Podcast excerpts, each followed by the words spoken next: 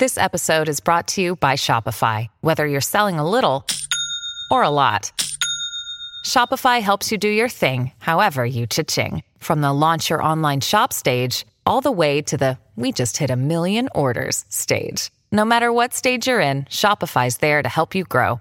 Sign up for a $1 per month trial period at shopify.com slash special offer, all lowercase. That's shopify.com slash special offer.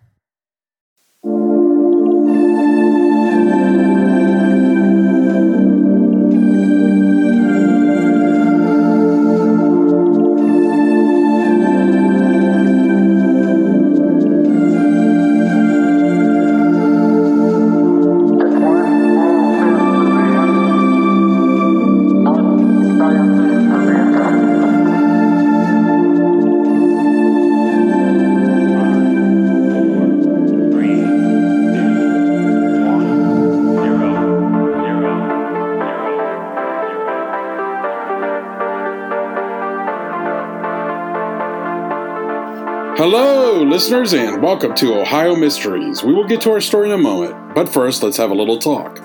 You all know the best way to help our program grow is to tell a friend or family member about us. Let them know where to find us at ohiomysteries.com and also show them how to subscribe on any podcast app. Also, be sure to rate us and leave us a comment. Also, because of Facebook's algorithm, it is a lot harder for our Facebook page to show up on your feeds.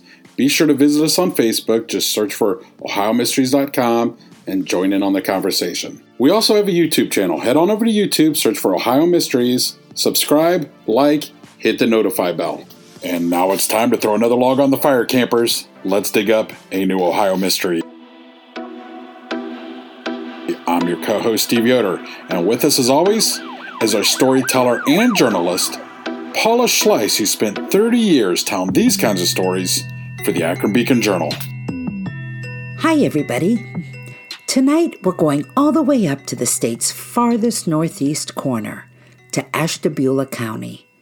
And there, you'll find the tiny village of Rock Creek with a population of maybe 500 people. Despite its size, there was a time this village had its own violent group of thugs, the Rock Creek Gang. Back in the late 60s, they terrorized the town, continually brawling and harassing residents. When the good citizens of Rock Creek didn't think the Ashtabula County Sheriff was doing enough to rein them in, they formed their own police force. But the gang threatened the new police chiefs so bad, two of them quit in fast succession. According to one former police chief, the gang had the entire village under its thumb. When they spoke, the village listened. Robert Hamrick was hoping to change that. Robert, you could call him Bob or Bobby if you knew him, was born to Gilbert and Nina Hamrick in 1940. He served in the United States Army during the Vietnam War, then joined the Rock Creek Police in 1968. He had barely a year of law enforcement experience when he was promoted to the top spot. In July of 1969, his wife Myrtle and their three young children stood next to him at the village hall as he was sworn in as the town's third police chief in six months.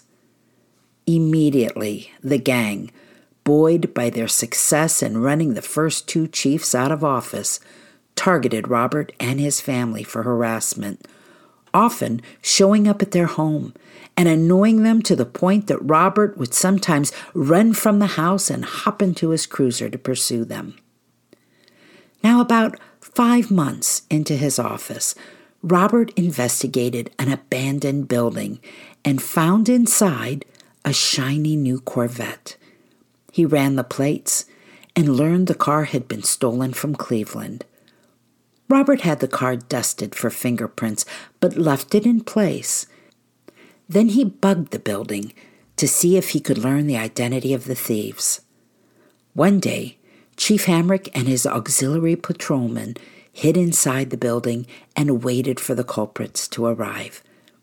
When they opened the door, the officers inside revealed themselves and arrested the lot.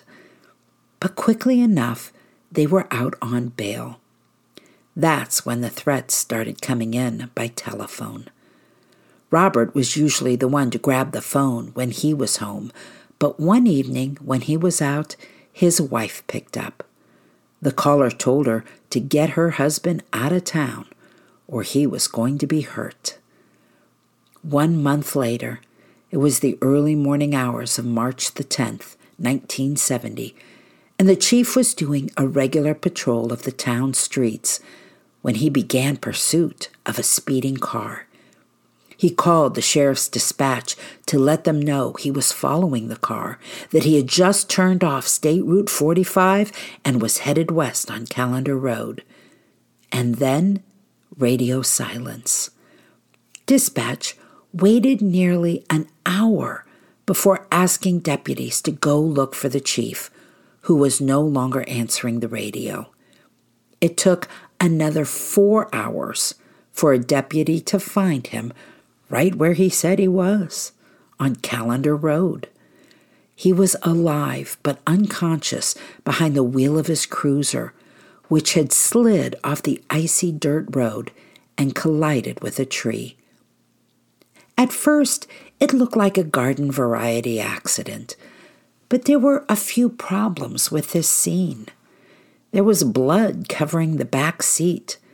Hamrick's service revolver and his nightstick were both missing. Also, the entire left half of his skull was crushed, and yet no glass was broken on the car. It was also odd that the car's ignition and headlights had been turned off. If he had been conscious long enough to make those decisions, why hadn't he reached for the still working radio and called for help? Robert was still alive and transported to Ashtabula General and then the Cleveland Clinic for emergency surgery. But he never regained consciousness, and on March the 20th, 10 days after the accident, he died. He was just 29 years old. In spite of the strange evidence at the scene, county officials officially ruled the chief's death an accident.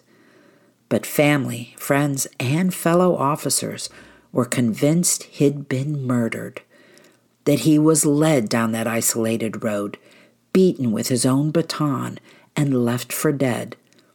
And that meant someone was covering up the truth.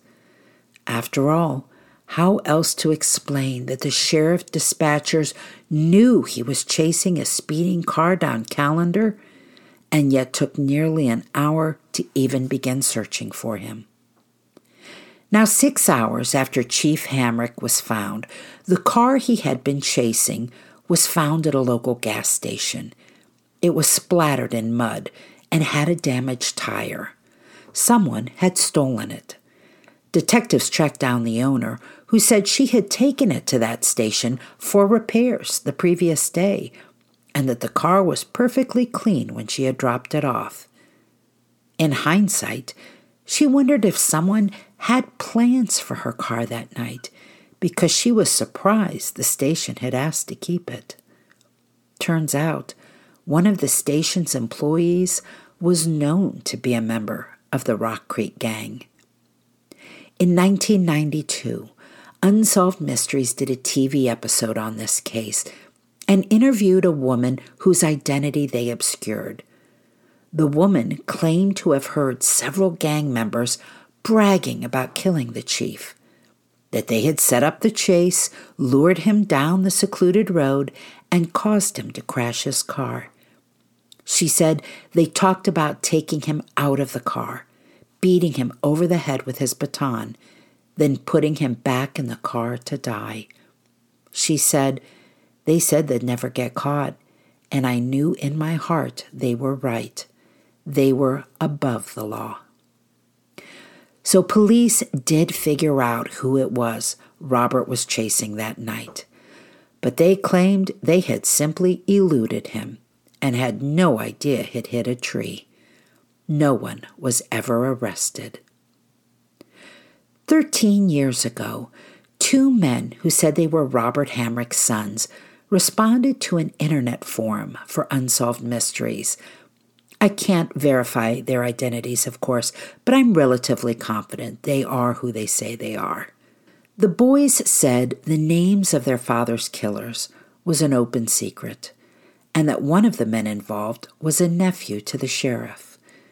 They said Rock Creek might have seemed like a small, quiet, backwoods kind of town, but it was a place where drugs and stolen high end sports cars were being moved through, which is what gave birth to the gang in the first place. Soon after that show aired, the Rock Creek Police Department was disbanded. One of Robert's sons said even if the incident was nothing more than a car accident, the Ashtabula County Sheriff's Department owed them an answer. He felt they were still guilty of negligence for waiting so long to send their father aid. But he also said that after living with grief for 30 years, he learned to put away the bitterness. He ended by saying if the men responsible for his father's death were reading his words, he would have them know that he found peace through God and had learned to forgive them.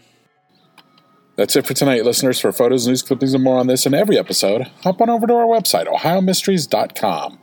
Also, remember we are part of the Evergreen Podcast Network. Head on over to evergreenpodcast.com to check out more shows just like ours.